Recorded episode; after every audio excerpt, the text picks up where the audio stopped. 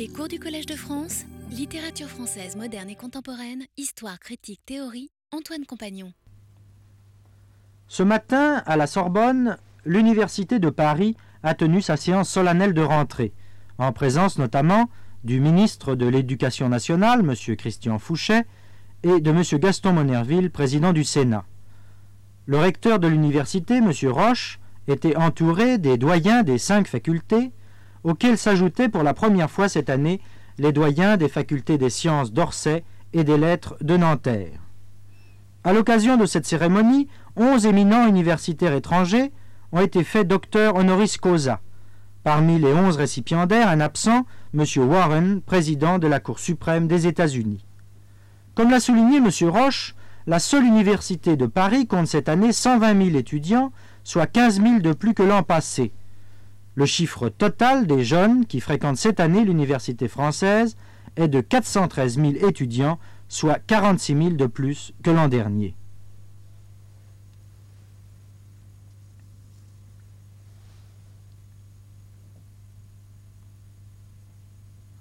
Pour accueillir cette masse, dont l'accroissement correspond à la poussée démographique de l'après-guerre, le ministère de l'Éducation nationale a entrepris dans toutes les villes universitaires une vaste politique de construction.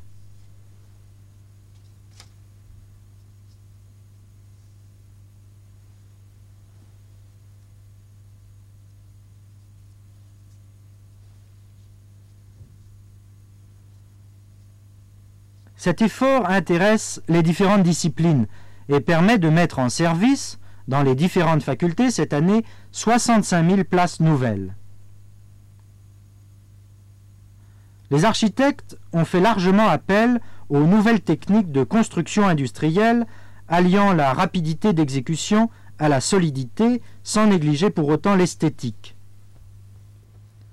Le démarrage des constructions avait été rendu plus lent à Paris du fait de la difficulté de dégager les terrains nécessaires, mais le retard sur la province a été en grande partie comblé et, il y a plusieurs semaines, messieurs Pompidou et Fouché ont pu se rendre compte de l'état satisfaisant d'avancement des travaux des facultés de Nanterre et des halles au vin et halles au cuir au quartier latin. L'accueil des étudiants n'est pas la moindre préoccupation du ministère. Et grâce à une construction accélérée de logements et de restaurants universitaires, le nombre de lits sera en janvier prochain cinq fois plus important qu'il n'était en 1958 et le nombre de places dans les restaurants aura été quadruplé en quatre ans.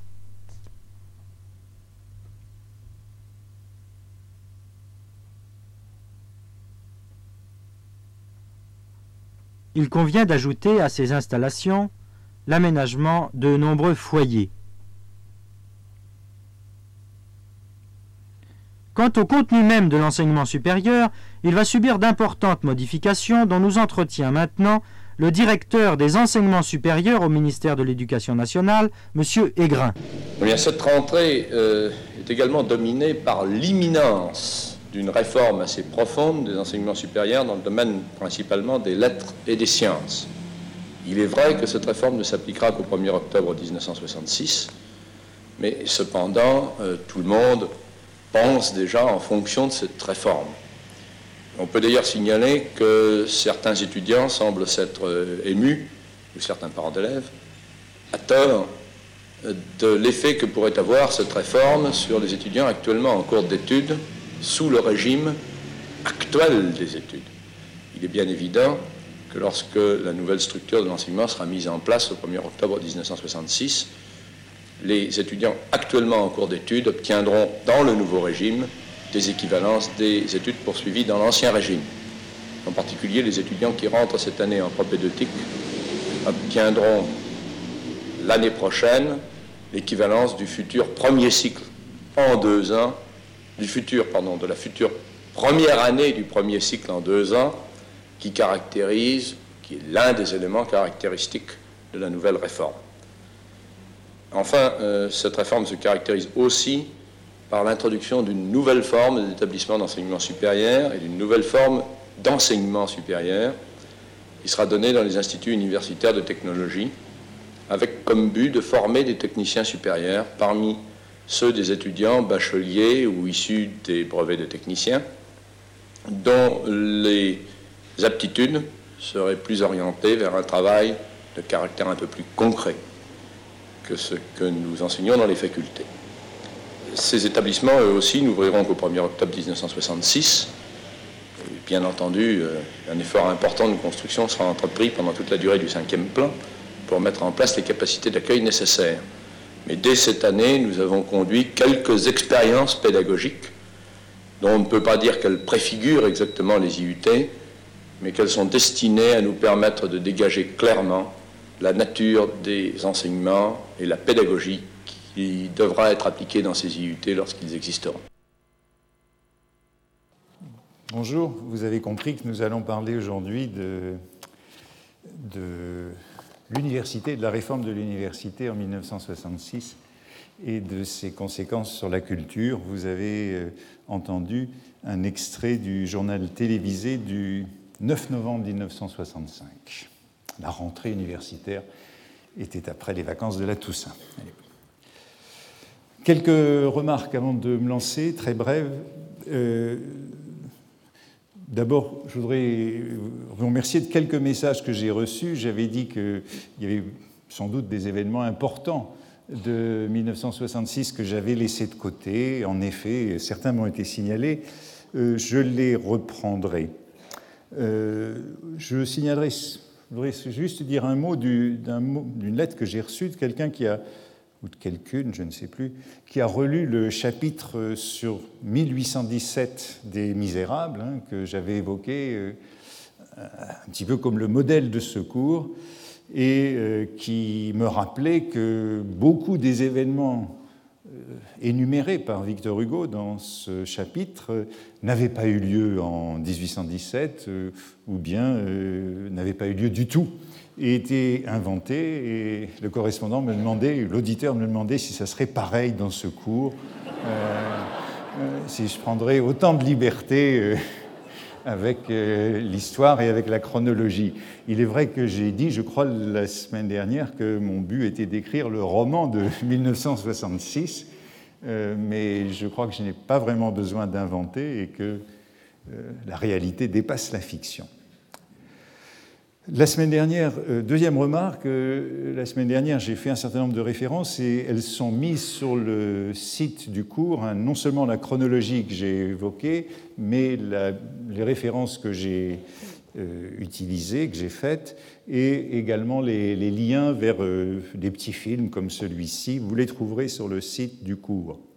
Et troisième remarque préliminaire, j'ai prévu de montrer quatre films de 1966. Il m'a semblé que c'était utile puisque euh, ces films ont beaucoup d'importance.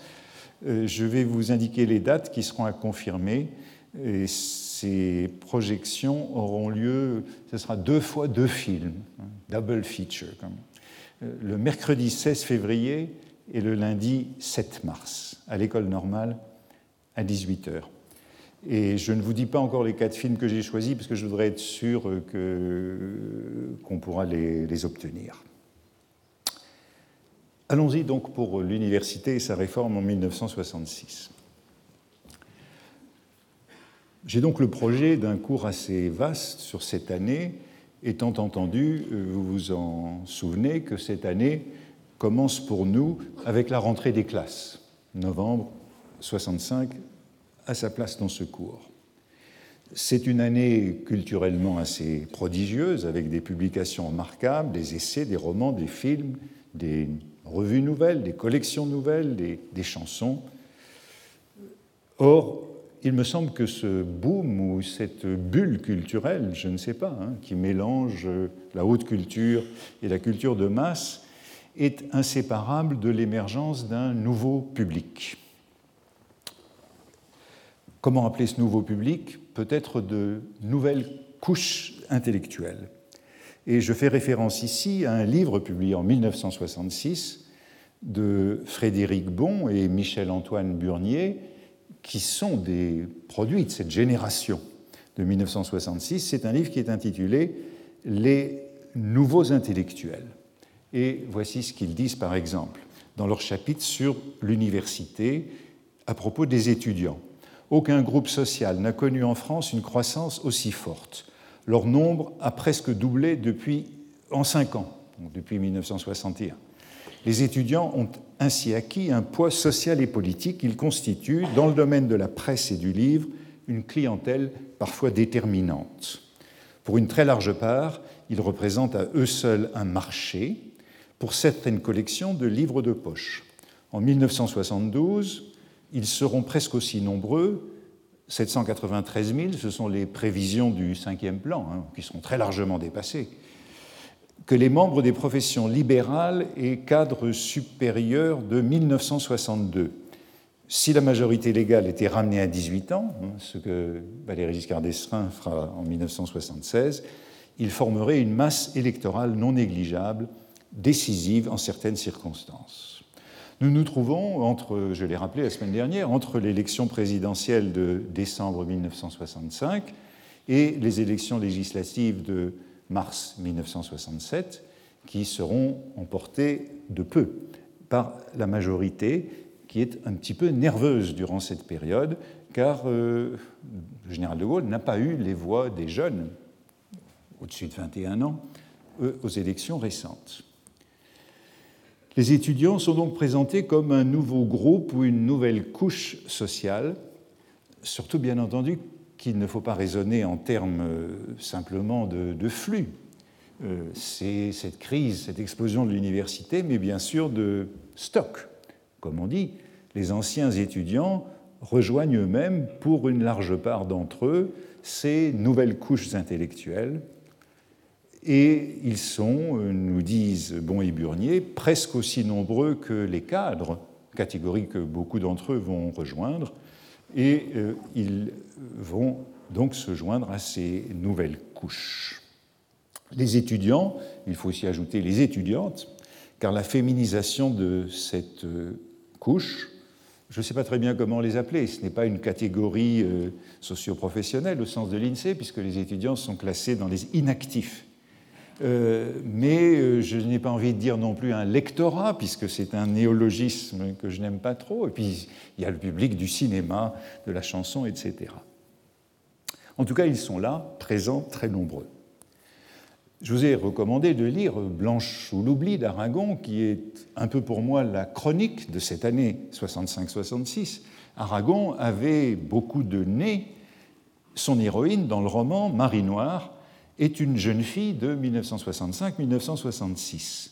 C'est elle qui va voir euh, Juliette des Esprits euh, au Drugstore Saint-Germain. Euh, je faisais référence à cela la semaine dernière, à l'ouverture de cette salle. À l'égard de cette jeune fille, l'auteur ou le narrateur se comporte de manière un peu paternaliste. Il la considère comme une jeune oie ignare, mais elle a des capacité, et si elle ne s'est pas cultivée à l'université, elle se cultive au contact du narrateur du roman. Elle rêve par exemple de Périgueux, on ne sait pas très bien pourquoi, ce Périgueux où elle n'avait jamais été, ou Pergour, comme écrit Froissart. Mais d'où Marie-Noire connaît-elle si bien Froissart? Je ne vous ai pas dit qu'elle a fait des études. C'est sa mère qui voulait. D'ailleurs, ça l'intéressait la Sorbonne. En ce temps-là, il y avait un type qu'elle rencontrait au cours. Comment s'appelle-t-il? Il lui disait Tu oublieras mon nom, et puis ça y est, elle a oublié son nom. Marie Noire est une jeune fille de bonne famille, euh, je crois qu'elle vient du 16e ou de Neuilly. Elle a fait des lettres, sans doute modernes, plutôt classiques. Inutile de dire qu'elle n'a jamais fini ses études, comme beaucoup des étudiants, la majorité, et qu'elle n'est pas allée jusqu'à la licence. Elle travaille dans les relations publiques. J'ai invité Antoine Pro, euh, le grand historien de l'éducation, hein, qui est euh, l'auteur notamment de l'ouvrage de référence, L'histoire de l'enseignement supérieur en France, 1800-1967, livre publié en 1968. Euh, il viendra, mais à la fin du séminaire, en mars, et il m'a dit qu'il envisageait de traiter un sujet plus précis euh, puisque ce serait l'occasion pour lui de dépouiller les, papiers de Christian Fouché, euh, le ministre de l'Éducation nationale, de 1962 à 1967, car ces papiers viennent d'être rendus disponibles aux archives nationales, si elles ne sont pas en grève. Fouché, c'est l'auteur de cette réforme de 1966, mais je crois que sans attendre Antoine Pro, euh, euh, il faut s'intéresser à ce moment car euh, il me paraît essentiel. On pourrait dire 1966, c'est le moment étudiant. Tout à l'heure, François Doss nous parlera du moment structuraliste, mais il me semble que le moment structuraliste est incompréhensible hors de ce contexte du moment étudiant et de la demande qu'il exerce. L'actualité universitaire est énorme en 1966. Cette réforme Fouché, c'est-à-dire Pierre Aigrin, qui était le directeur de l'enseignement supérieur, vous l'a rappelé, création des IUT, Institut universitaire de technologie, suppression de la propédeutique, il l'a mentionné, création d'un premier cycle spécialisé en deux ans, et puis alternative de la licence et de la maîtrise. Georges Pompidou, présentant ses projets de réforme le 19 mai 1965 à l'Assemblée nationale, disait Tout cela représente, et sur ce point, je me sépare moi aussi du ministre de l'Éducation nationale, au sens où l'opposition séparée de lui et condamnait ce projet, je me sépare moi aussi, car tout cela représente une révolution non pas une réforme. Révolution non seulement pédagogique, mais sociale, dans l'esprit du Premier ministre. Et il était censé y avoir des trains successifs de la réforme, puisqu'un autre objet important de cette actualité de 1966, c'est la seconde édition du colloque de Caen, en novembre 1966. Il y en avait eu un premier, célèbre, sur la recherche, euh, avec Mendes France, en 1956. Le second étant organisé par euh, André Lichnerowitz, mathématicien, père des mathématiques modernes, qui était professeur ici. Il y a donc une grande prolifération de livres, de revues, et euh, voici euh, en gros ce qui m'a servi, mais je le, mettrai, je le mettrai à votre disposition sur le site des Demain, de nombreux ouvrages autour de ces années, de nombreuses revues. 1966, c'est en un certain sens un tournant pour euh, l'université française, un tournant qui probablement a été mal engagé et dont nous subissons encore les effets. Les universités ont été confrontées au choc euh, démographique, elles ont couru derrière cette explosion de la démographie, toujours en retard, toujours à la traîne, et mon étonnement en lisant tous ces textes a été de constater combien les choses avaient peu changé, combien les problèmes étaient les mêmes aujourd'hui. Par exemple, Jacques Monod, qui venait de recevoir le prix Nobel en 1965 et qui deviendrait professeur ici, écrivait dans un numéro important du Nouvel Observateur, le 23 novembre 1966, dans un débat avec, euh, avec Laurent Schwartz et Raymond Aron sur le second colloque de Caen, Jacques Monod disait euh, réclamer l'autonomie, cette autonomie dont il est toujours question, et disait Nous sommes surcontrôlés et sous-administrés, avec dix fois plus, d'étudiants qu'il y a un siècle. En fait, c'était beaucoup plus que dix fois. La structure administrative de la faculté des sciences n'a pas changé. Nous avons toujours un doyen et deux assesseurs, un secrétaire général. Vous connaissez l'exemple célèbre. Depuis 50 ans, on n'a pas encore trouvé le moyen de donner officiellement une secrétaire à un professeur. Je voudrais donc aborder cinq points et traiter des conséquences pour cette vie culturelle. Premier point, 1966, c'est donc le moment, le sommet de cette première démocratisation ou massification, le mot masse était employé dans euh, le journal télévisé, de cette explosion incontrôlée de l'enseignement supérieur qui était très réduit jusque-là. On ne peut pas oublier que la proportion de bachelier dans une classe d'âge était de 3% en 1939, à la veille de la guerre, et elle n'est encore que de 10% en 1960. On ne peut pas oublier non plus que le taux de succès au bac est de l'ordre de 60% environ dans ces années. Et l'année 1966 est même un trou, puisqu'on vient de supprimer euh, le premier bac, c'est le nouveau bac Fouché, Et euh, le résultat, c'est qu'on pense qu'il faut se rattraper sur le second bac, qui est désormais le seul. Et les résultats du bac de 1966, il y a plus de 50% de recalés. En 1966, les résultats du bac sont donc entre 15 et 17% d'une classe d'âge. Pensez qu'aujourd'hui, on est à 66% avec un taux de succès de 86%. Dans le journal télévisé que vous avez entendu tout à l'heure, euh, vous avez pu remarquer ces chiffres.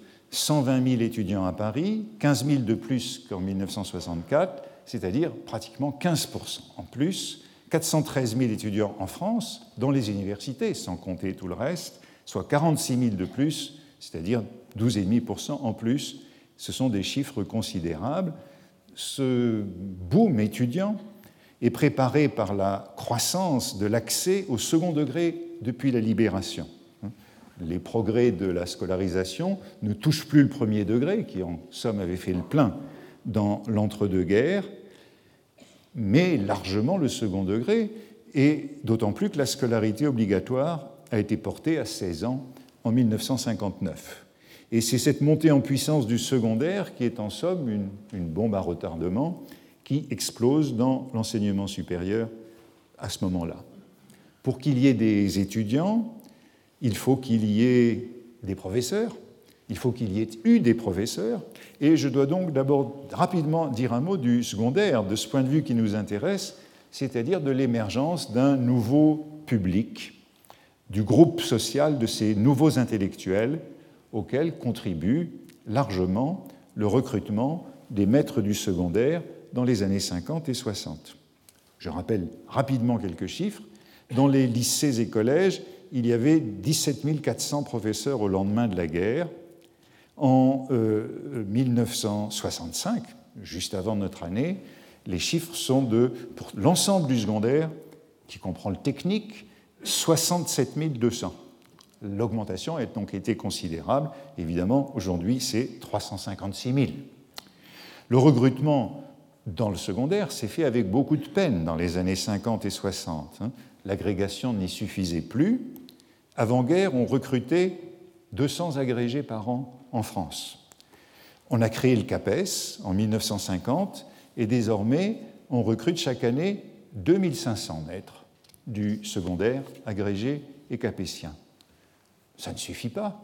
On a créé également les IPES, recrutant au niveau de la propédeutique, cette fameuse propédeutique dont je parlerai, de futurs professeurs avec un traitement pendant leurs études. Mais le déficit reste considérable.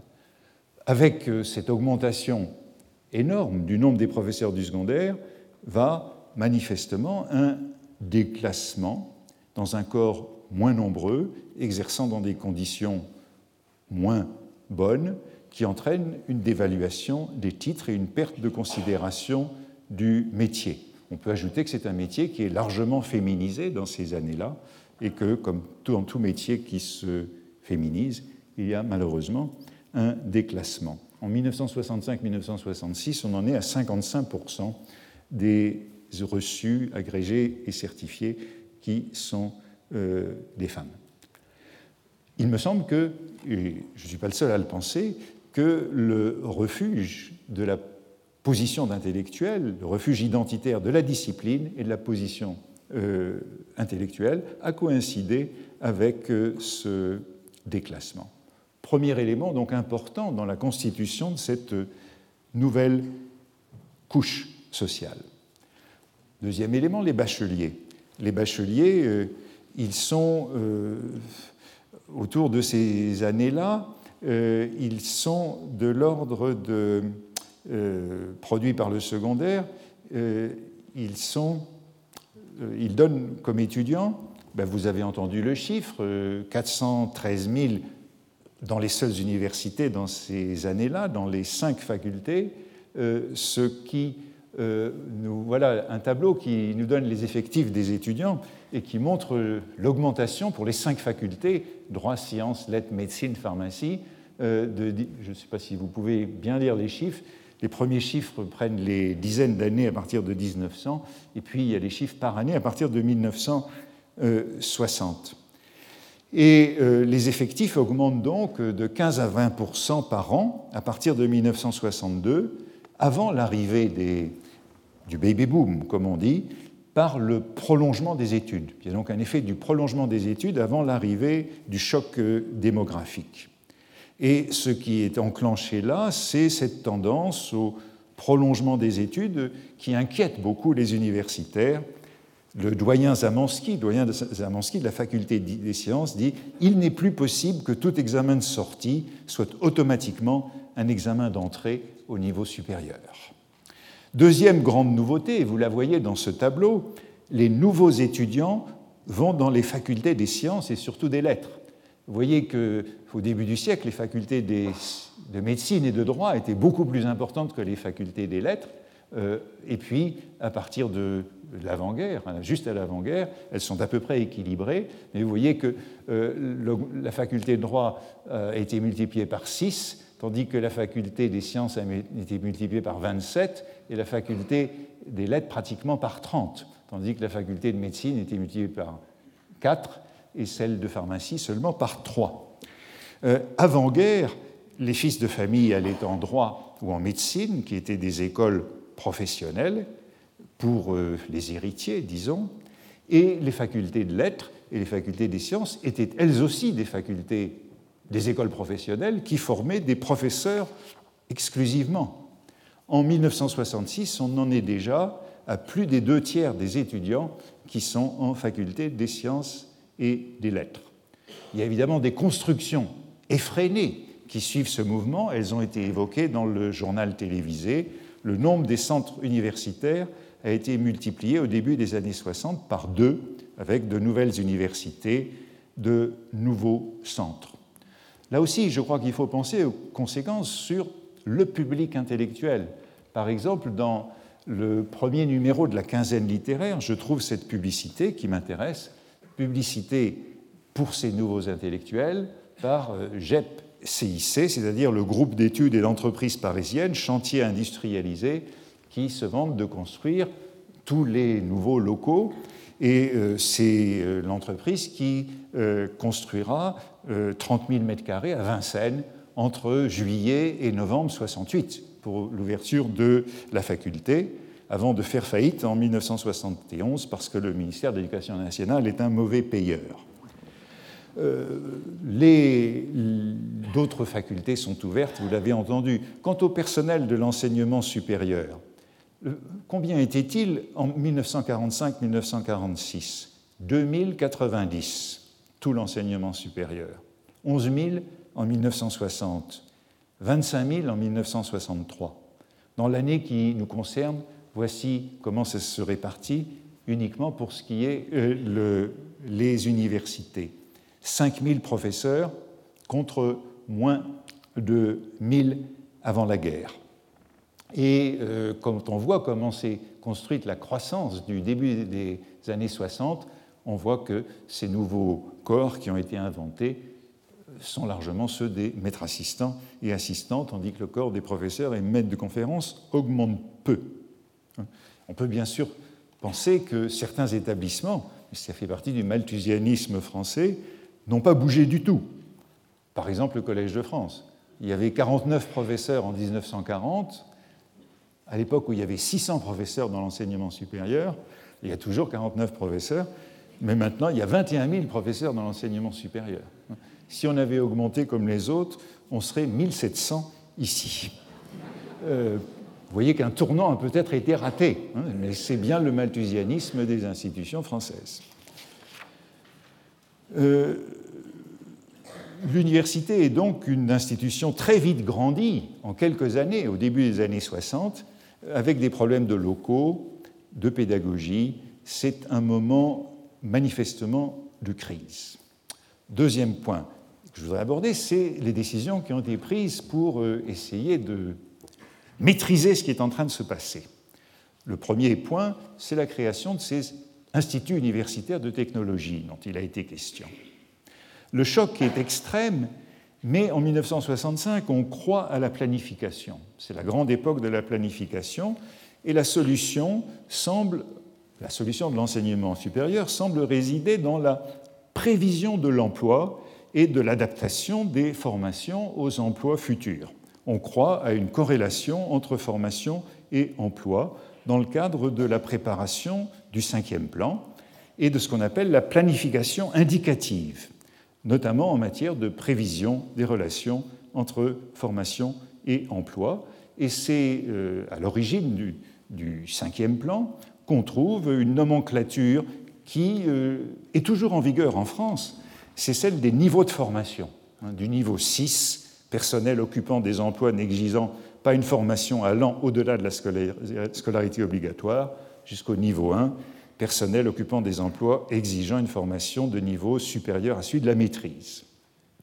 Évidemment, comme on sait, euh, on voudrait lier économie et éducation, mais c'est à peu près toujours voué à l'échec pour deux raisons.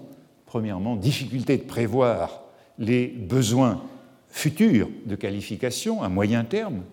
Produire des travailleurs futurs, ça prend 10 euh, à 15 ans. Et deuxièmement, euh, l'orientation n'est jamais qu'indicative dans une démocratie. Et beaucoup semblent regretter les pays de l'Est, comme encore le euh, doyen Zamansky qui dit Je ne demande pas qu'on applique le système en vigueur dans la plupart des pays, en particulier ceux de l'Est, où on réussit à produire des ingénieurs. Il y a donc une contradiction de deux demandes d'enseignement supérieur, celle de la société, de l'économie et celle des familles, qui demandent une promotion sociale, une reconnaissance. Et c'est intéressant de voir comment ces finalités multiples de l'enseignement supérieur entrent en conflit en voyant les pourcentages de 65 réels entre les cinq facultés, les pourcentages que prévoyait le cinquième plan et les pourcentages, j'ai comparé avec ce qu'on avait aujourd'hui.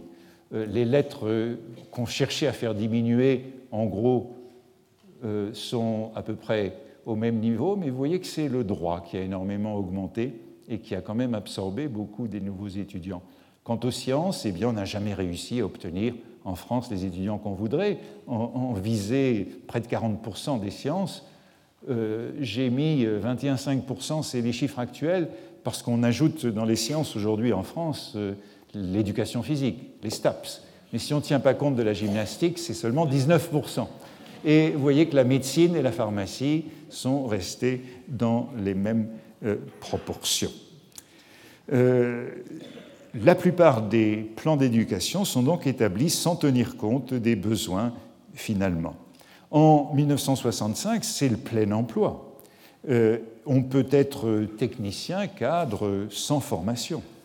La plupart le sont, mais il y a une volonté politique à ce moment-là qui est de limiter la croissance des universités, notamment des facultés de lettres, de développer des formations courtes, notamment techniques.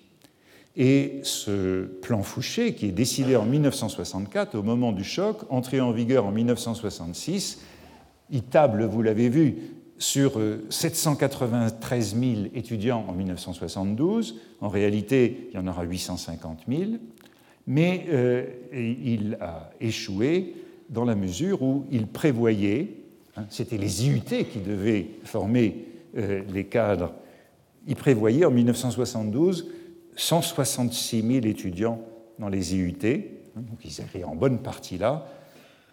Vous savez peut-être qu'aujourd'hui, il n'y a toujours que 117 000 étudiants dans les IUT, et en 1972, ils étaient en réalité 43 000. Voilà le grand échec et qui est aussi la raison du gonflement de ce qu'on peut appeler les nouveaux intellectuels euh, qui ne sont pas allés dans les IUT puisque ces IUT n'ont pas été construits. Troisième point que je voudrais aborder, le second pilier de cette réforme, c'est la réforme de la licence. Décret du 22 juin 66, arrêté du 22 juin du 13 juillet. Je voudrais rappeler rapidement ce qu'était une licence jusque-là la licence, elle date de, telle qu'on la connaît, en 1966, elle date de 1920. Quelle était-elle Qu'était-elle avant 1920 La licence, jusqu'en 1920, c'était un examen, comme le baccalauréat. On le passait en une fois. Et c'était un, examen peu différencié. Hein. Il y avait quatre licences autonomes seulement à partir de 1907. Et il y avait un verrou dans ces quatre licences autonomes qui était la version latine. C'est donc depuis le décret du 20 septembre 1920, je parle surtout de la licence de lettres ici, hein, qui est la réunion de quatre certificats. La notion de certificat date de ce moment-là, et ces certificats sont obligatoires pour obtenir une licence d'enseignement. En lettres, eh bien, c'est littérature française, études latines, études grecques et grammaire et philologie. Grammaire et philologie qui est la terreur et le barrage qui s'est substitué à la version latine et les étudiants, peut-être y en a-t-il ici, se souviennent du manuel, du gros manuel de 700 pages sur lesquels tous les étudiants de lettres ont peiné, le traité de grammaire comparée des langues classiques d'Antoine Meillet et de Joseph Vendriès.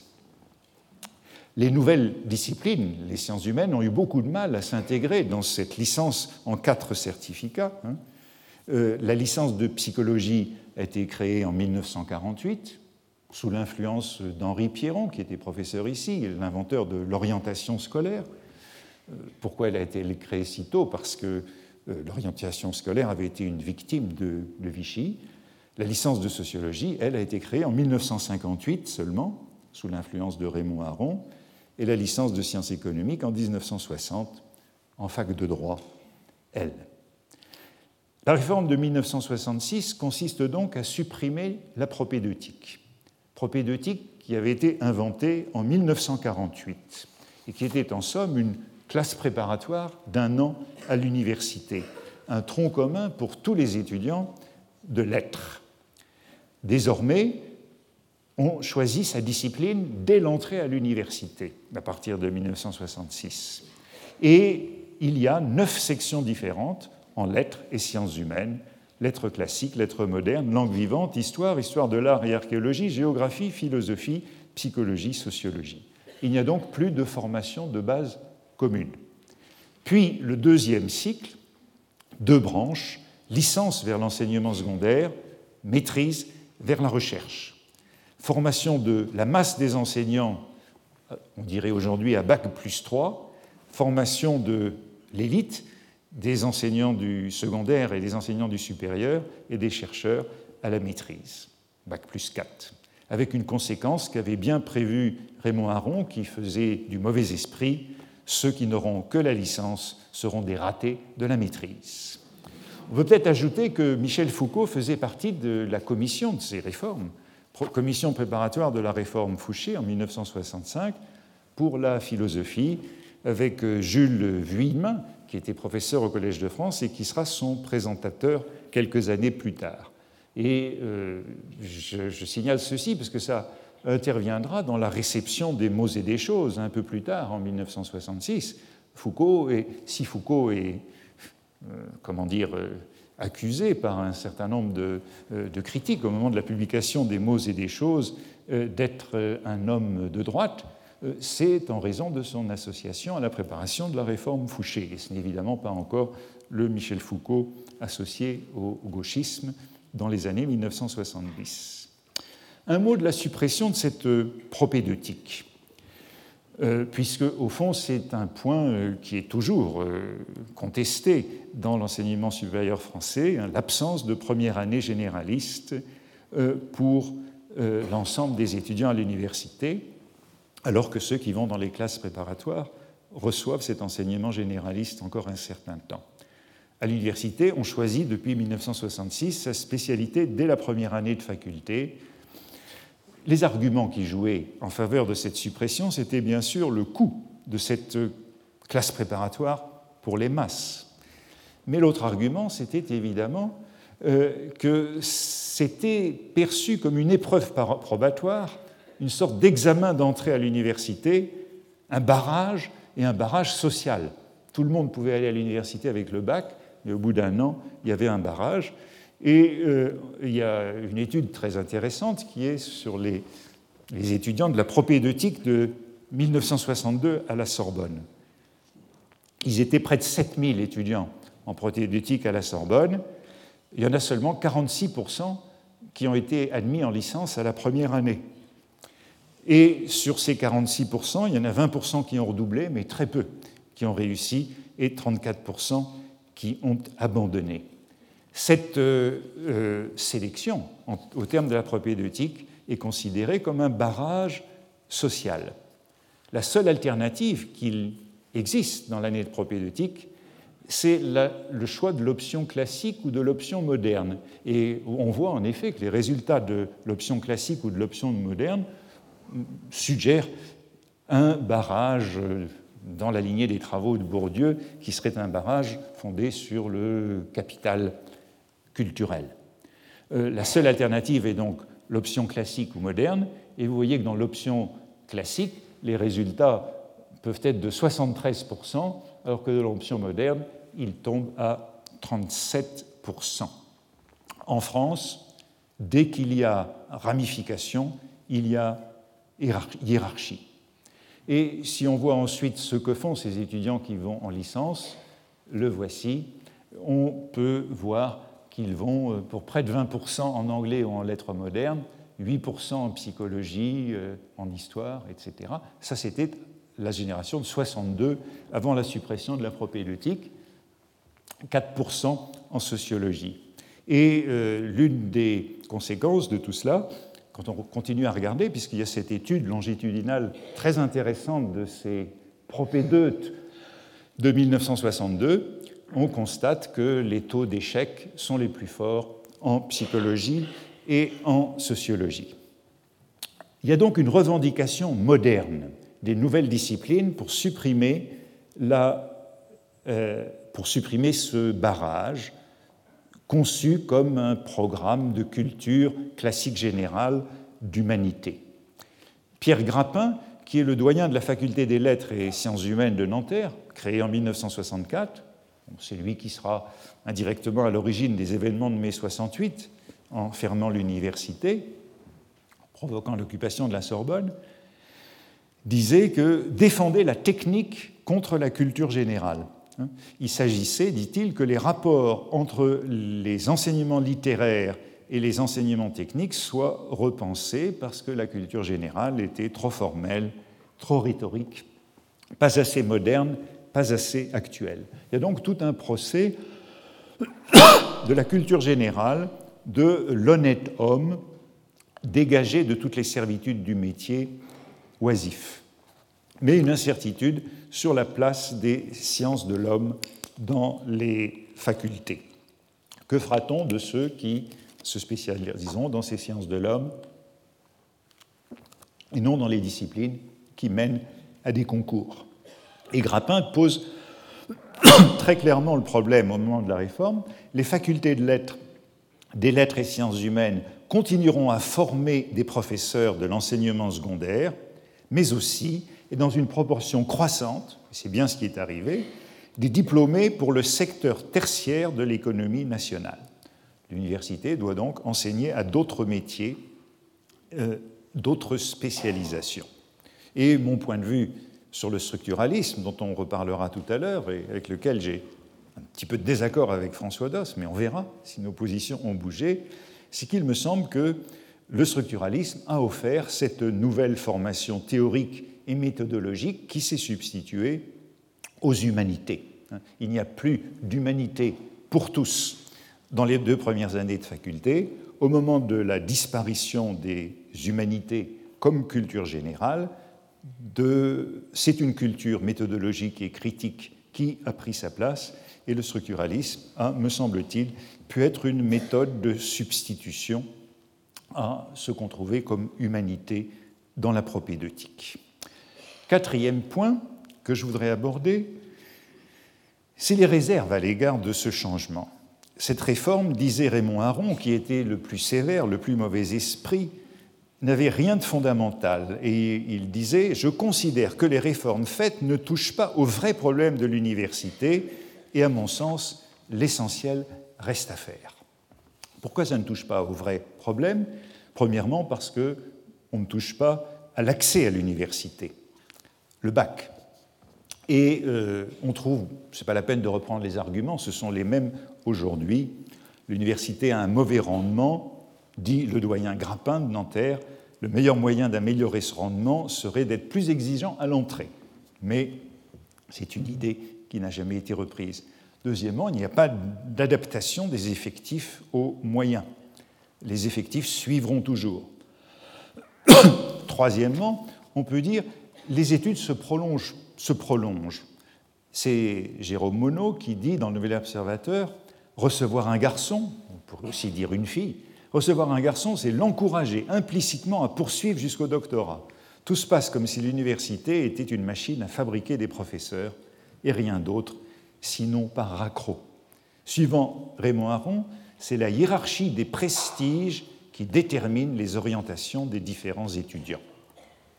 Rien n'empêchera que dans la France telle qu'elle est, telle qu'elle s'est formée par des siècles, plus c'est abstrait, plus c'est prestigieux. Et euh, Pierre Aigrin, directeur de l'enseignement supérieur, qui défend sa réforme, dit C'est un problème de réforme des mœurs que vous soulevez, ce n'est pas l'université qui changera la France, mais il est impossible par l'administration centrale de l'imposer, ce changement de mœurs. Un pays dans lequel la formation abstraite, la moins bien adaptée, mais à condition qu'elle soit la plus longue, aura toujours priorité, est un pays perdu, quoi qu'on fasse. Quatrième euh, obstacle soulevé par tous, c'est une réforme de la scolarité, non de la structure des universités. Pierre Aigrin, directeur de l'enseignement supérieur, rappelle La réforme s'est tenue dans le cadre de ce qui était possible par voie réglementaire. Une bonne partie du manque de liberté pédagogique des facultés en France tient non pas à des décrets, mais à une loi, la loi de 1880, qui ne sera pas changée avant 1968. Autrement dit, en 1966, les universités n'existent pas encore, il y a les cinq facultés et on ne peut pas naviguer de l'une à l'autre euh, suivre des enseignements euh, des deux côtés à la fois. La réforme ne touche pas aux structures des facultés. Les barrières entre les facultés restent celles du XIXe siècle, empêchant les combinaisons de disciplines. Et c'est pourquoi la psychologie et la sociologie en France ont été en lettres et en sciences humaines, tandis que l'économie était en droit. Jean-François Revel euh, résume les griefs de Jean Capel, le recteur Capel, qui est le fondateur, le père du Collège d'enseignement général, qui avait fait la réforme euh, du secondaire du début du gaullisme. Euh, Jean-François Revel rappelle ces griefs en 1966, Capel ayant démissionné de mécontentement devant cette réforme. Absence d'un enseignement technologique suffisant hors des facultés, distinction néfaste entre licence et maîtrise, euh, orientation prématurée et suppression de la propédeutique. Et Gérald Antoine, auteur d'un autre livre en 1966 que j'ai cité déjà la semaine dernière, euh, est ainsi résumé par Jean-François Revel, je le cite, Nous vivons le temps où de faux bacheliers devenus de faux étudiants suivent ou ne suivent pas les cours de faux professeurs pour passer de faux examens dans de fausses universités. Arrêtons là cette description. Et vous avez peut-être le sentiment que je vous ai éloigné de la littérature. Je dirais non. Ai-je le droit de parler de tout cela dans un cours de littérature? Je crois que j'ai non seulement le droit, mais le devoir. Parce que ce nouveau public de diplômés de l'enseignement supérieur, notamment des facultés des lettres et des sciences humaines, constitue eh bien, ces nouveaux intellectuels de Bon et Burnier, les cadres moyens et supérieurs, les enseignants du secondaire et du supérieur. Et on peut toujours rappeler qu'en France, il y a une grande solidarité exceptionnelle entre le secondaire et le supérieur, qui n'existe pas dans les autres pays. C'est donc le lectorat des nouveaux journaux, des livres nouveaux, des publics de films. Eh bien, je me suis demandé, quand, l'étudiant, ce, nouvel étudiant, cet étudiant euh, petit bourgeois, non pas héritier, quand entre-t-il en littérature euh, Quand euh, devient-il un personnage de roman, si vous voulez? Et pendant, jusqu'à avant-hier, j'étais resté assez perplexe. Il me semblait qu'il y avait une recherche à faire, une thèse à faire. Quel est l'équivalent durant cette période de l'éducation sentimentale, roman d'apprentissage où les étudiants sont des étudiants de droit. Vous avez vu les chiffres tout à l'heure. On est étudiant de droit jusqu'à ce moment-là, ou de médecine. Quand ce nouvel étudiant apparaît-il, quel est l'équivalent euh, euh, de l'éducation sentimentale du bachelier de Jules Vallès hein? C'est l'histoire d'un échec au baccalauréat et des suites d'un échec, ou peut-être du disciple de Paul Bourget, mais qui ne sont jamais des étudiants qui vont en faculté. Où nous parle-t-on de la vie étudiante, de ce nouveau public euh, dans ces années-là? Euh, il est beaucoup question euh, d'étudiants, par exemple dans les romans de Simone de Beauvoir des années 50, mais ce sont des normaliens, ce sont des élèves fonctionnaires. Ce n'est pas du tout ce qui est en train de se produire dans les années 60. Euh, les nouveaux romanciers ne sont pas des étudiants, les hussards non plus, les telqueliens non plus. Ils sont juste avant ce tournant dont je suis en train de parler. Ou alors, s'ils sont passés par l'université, par la faculté, faudrait-il dire, puisque l'université n'existe pas, c'est par la faculté de droit, comme les écrivains du XIXe siècle. On n'imagine pas trop Nimier ou Solers étudiants. Dans Bonjour Tristesse de, euh, de Françoise Sagan, il, y a un étudiant, mais c'est toujours un étudiant, euh, un étudiant en droit et un étudiant en vacances. C'était l'été, le sixième jour, je vis Cyril pour la première fois. Il longeait la côte sur un petit bateau à voile et chavira devant notre crique. Je l'aidai à récupérer ses affaires et au milieu de nos rires, j'appris qu'il s'appelait Cyril, qu'il était étudiant en droit et passait ses vacances avec sa mère dans une villa voisine. C'est l'étudiant en vacances, c'est l'étudiant bronzé, fils de famille, étudiant héritier, étudiant non boursier, non hypétien, non petits bourgeois aliénés. Je me suis donc dit qu'il fallait chercher plutôt du côté de, des étudiants en crise. L'université est en crise, les étudiants sont en crise, ces nouveaux étudiants sont souvent perdus dans l'université et dans les travaux que vous avez vus tout à l'heure dans les nouvelles du journal télévisé. Avec l'explosion de la démographie étudiante au début des années 60, il y a une explosion parallèle, concomitante, des troubles psychologiques en milieu étudiant. La face rose, c'est la vie étudiante, les loisirs. La face grise, c'est le BAPU, ce qu'on appelle le Bureau d'aide psychologique universitaire, dont les premiers ont ouvert à Paris le premier a ouvert à Paris en 1956 et les autres ont suivi dans les, dans les villes universitaires de province.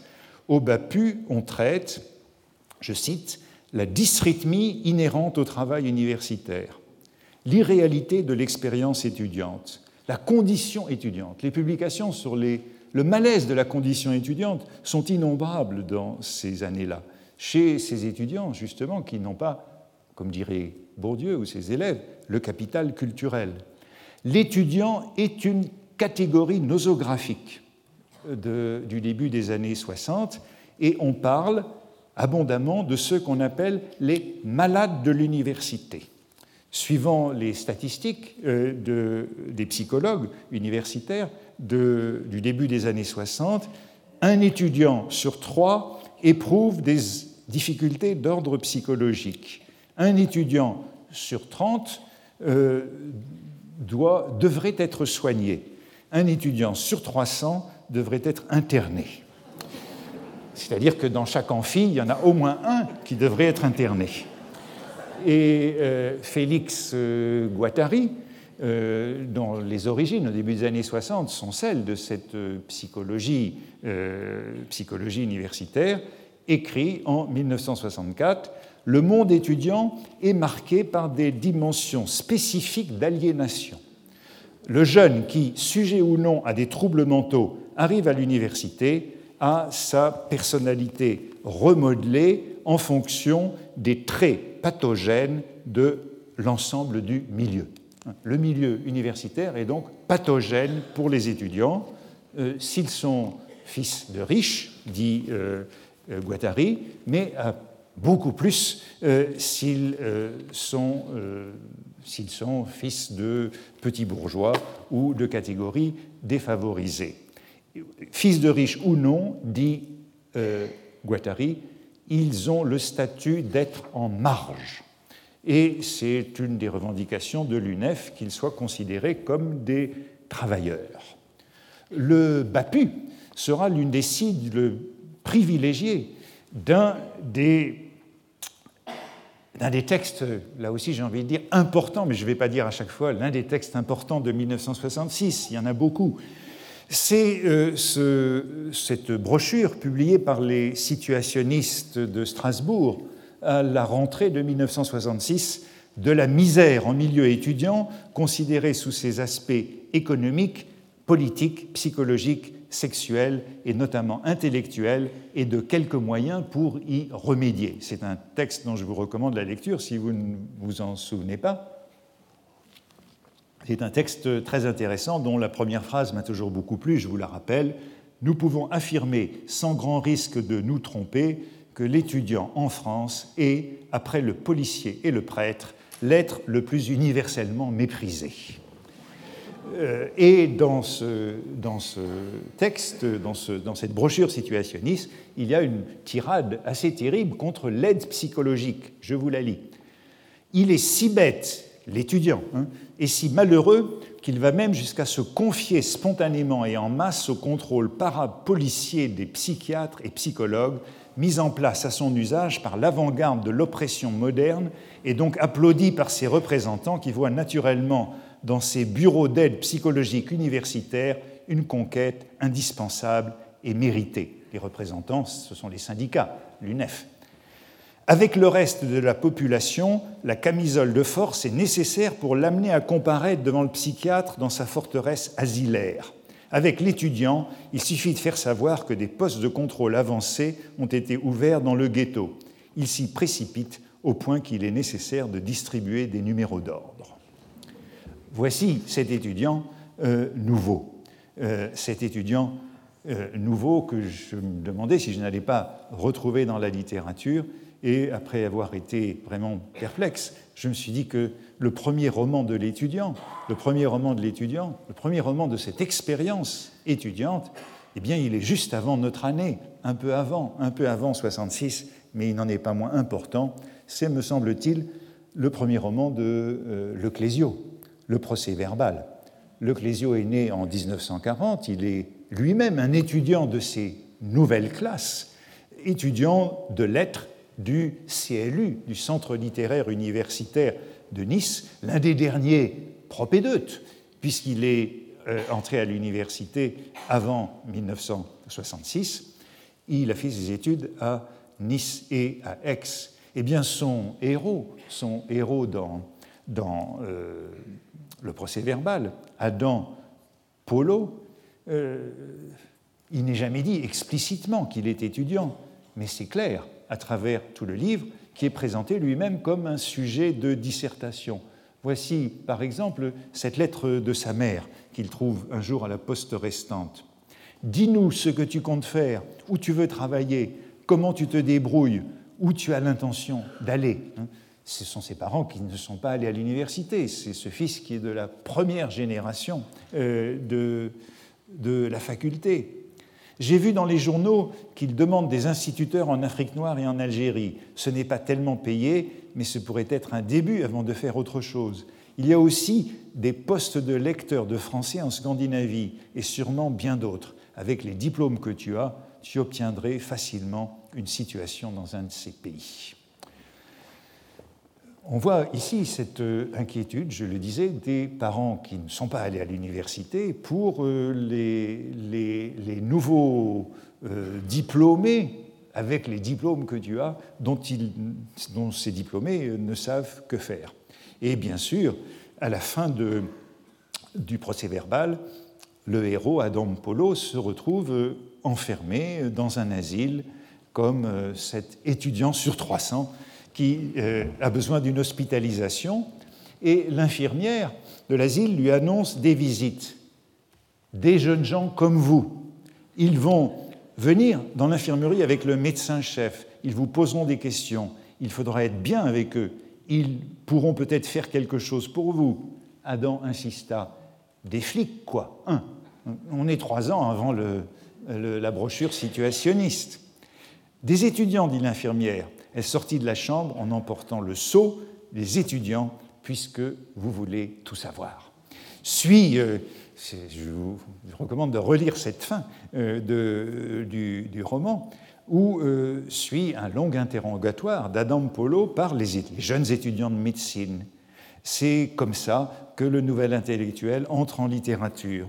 Ils étaient sept en tout, les jeunes qui l'interrogent, sept jeunes mâles et femelles entre 19 et 24 ans, plus un docteur d'environ 48 ans. Et la discussion euh, tourne un peu rond parce que ces jeunes étudiants de médecine ont du mal à le trouver fou. Il est comme eux. Et le médecin de 48 ans voudrait qu'il pose un diagnostic, mais euh, il n'est pas malade d'autre chose que de l'université. Euh, l'une des étudiantes de médecine lui demande Mais vous avez fait des études? Non. Vous avez fait des études? Non. Oui.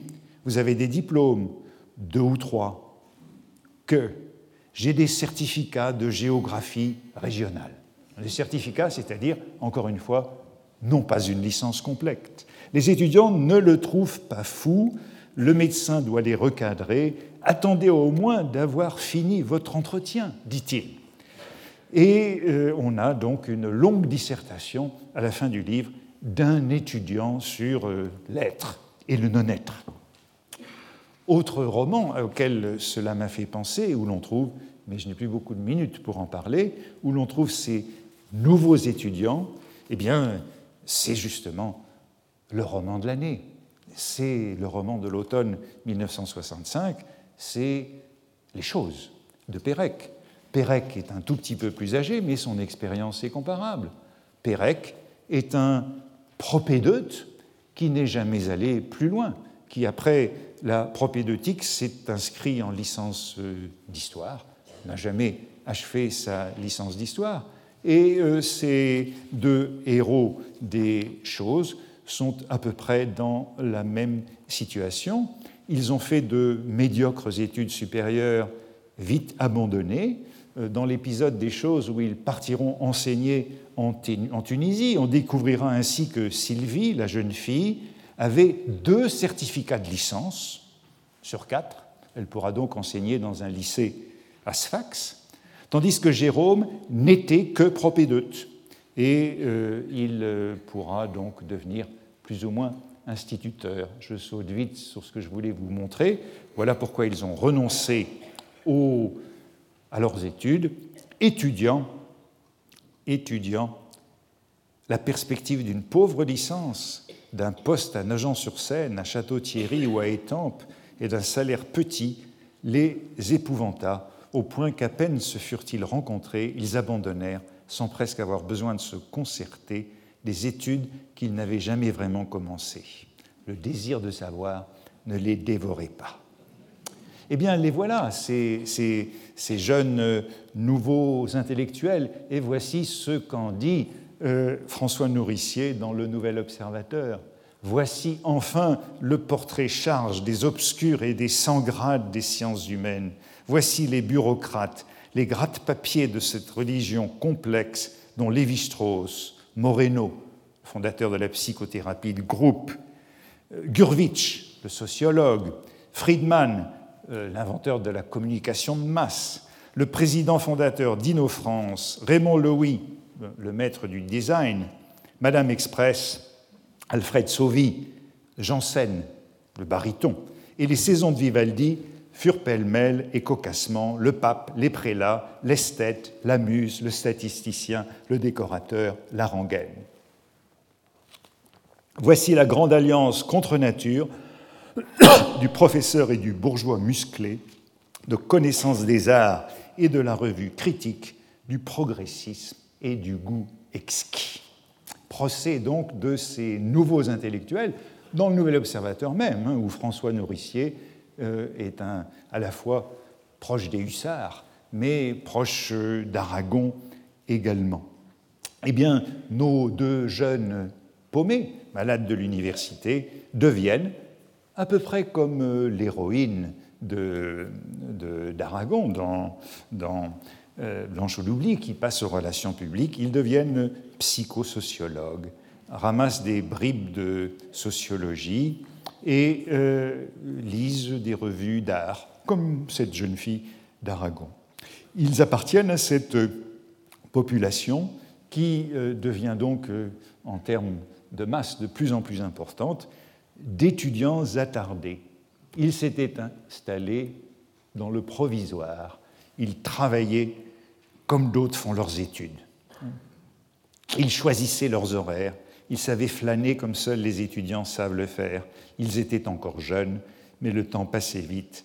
Un vieil étudiant, c'est quelque chose de sinistre. Un raté, un médiocre, c'est plus sinistre encore. Ils avaient peur. Arrêtons là.